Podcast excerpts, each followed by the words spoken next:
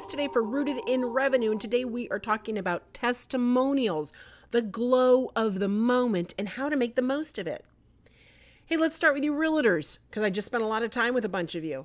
After you close the deal on a house for a client, be there for the moment when you hand them the keys, or do it in your office when you hand them the keys. While it's fresh and the emotion is sincere and spontaneous, have your camera, your iPhone, something, iPad ready to go and record. But remember, get their permission respectfully. Don't just hand them the keys and say, hold on, here we go. Tell them what you're doing and why. No one wants to feel used or like a poster child to build your client base. A great way to break that ice and to get them to open up is to tell them how you felt helping them complete the transaction. People love to hear that they were a pleasure to work with too, don't you know? And later get their permission in writing. Just send them a recap email thanking them for allowing you to record it and then saying, hey, making sure you know I'm going to use that on my stuff, whether it's your YouTube channel, your website, your podcast. Say, I hope that's okay. Please let me know. And they will usually say, sure, that's okay. Well, how about after you receive a notification of a glowing recommendation on Google My Business or LinkedIn or Facebook, Yelp, and the like?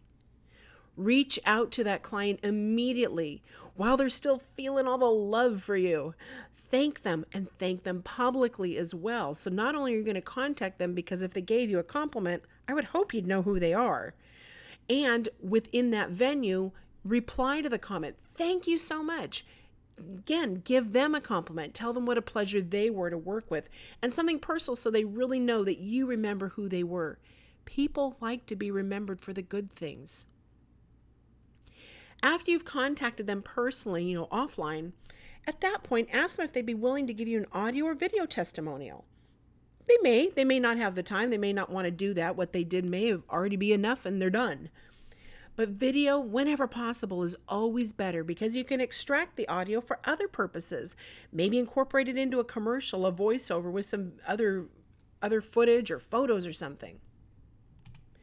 In the case, though, of a written compliment or testimonial that won't turn into video or audio, create a branded graphic with your logo and colors and your nice, easy to read type font, big enough for how you would use it on social, like the Facebook size, the Twitter size, the LinkedIn post size.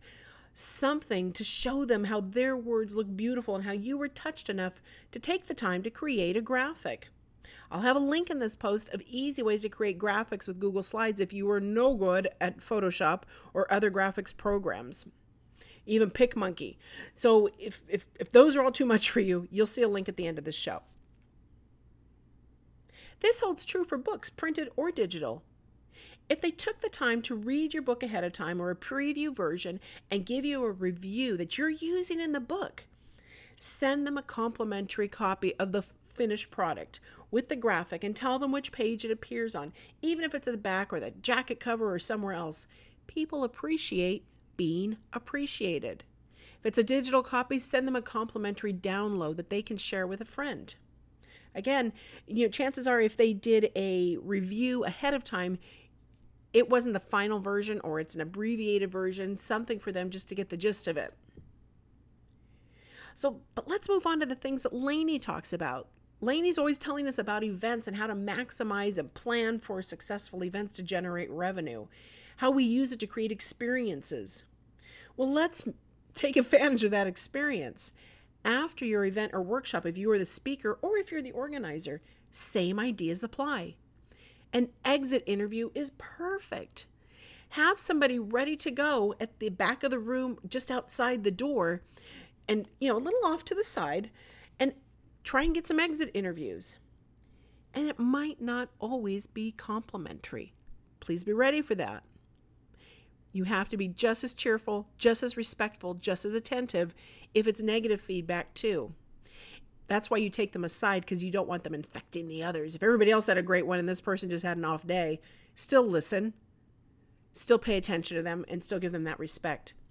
But you know, think of it as an opportunity to address that feedback. And maybe there's something valid in there you guys need to look at. Well, let's move back to the positive ones. A positive exit interview on video. Chances are they've already signed a release that it's okay to photograph them and record during the event. So you're covered there. That's great. But even then, afterward, follow up and say, Thank you again for attending. Thank you for your exit interview, and cite what they said, whether it's a compliment or a suggestion for improvement. Cite it so they know they were heard. That means so much to people. Be brave and follow up, guys, because you want to you want it to be better even the next time. When you do that, and you address the positive and the negative, you will continue to build your advocate network, which is a great way to generate long tail revenue. So, you got it? Be sure in those moments you get one chance to ask them while the glow is on how was the experience? How was the meal? People ask you when you're leaving a restaurant because if there's a problem, you want to hedge it off before they head over to Yelp and bash you. Maybe it's something simple you can address or fix. Same thing with with software installs, with consultations, with marketing programs, with a new website.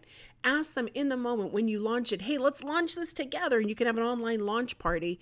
Ask them in that moment. Did you enjoy the process? What was your favorite part? What got you so excited? What caught you off guard that you didn't expect? What ha- you know, what was the extra gift you didn't even plan on that you got from this project? Where can we improve? Take advantage of testimonials and reviews in the glow of the moment. Thank you so much for joining us. This is Susan Finch. I've been your host today for Rooted in Revenue. Lainey was on earlier, and you can catch all the replays at rootedinrevenue.com. Subscribe to us on iTunes, Stitcher Radio, Google Play, anywhere where you listen, we want to be there. We look forward to the next episode. Thank you so much for joining us.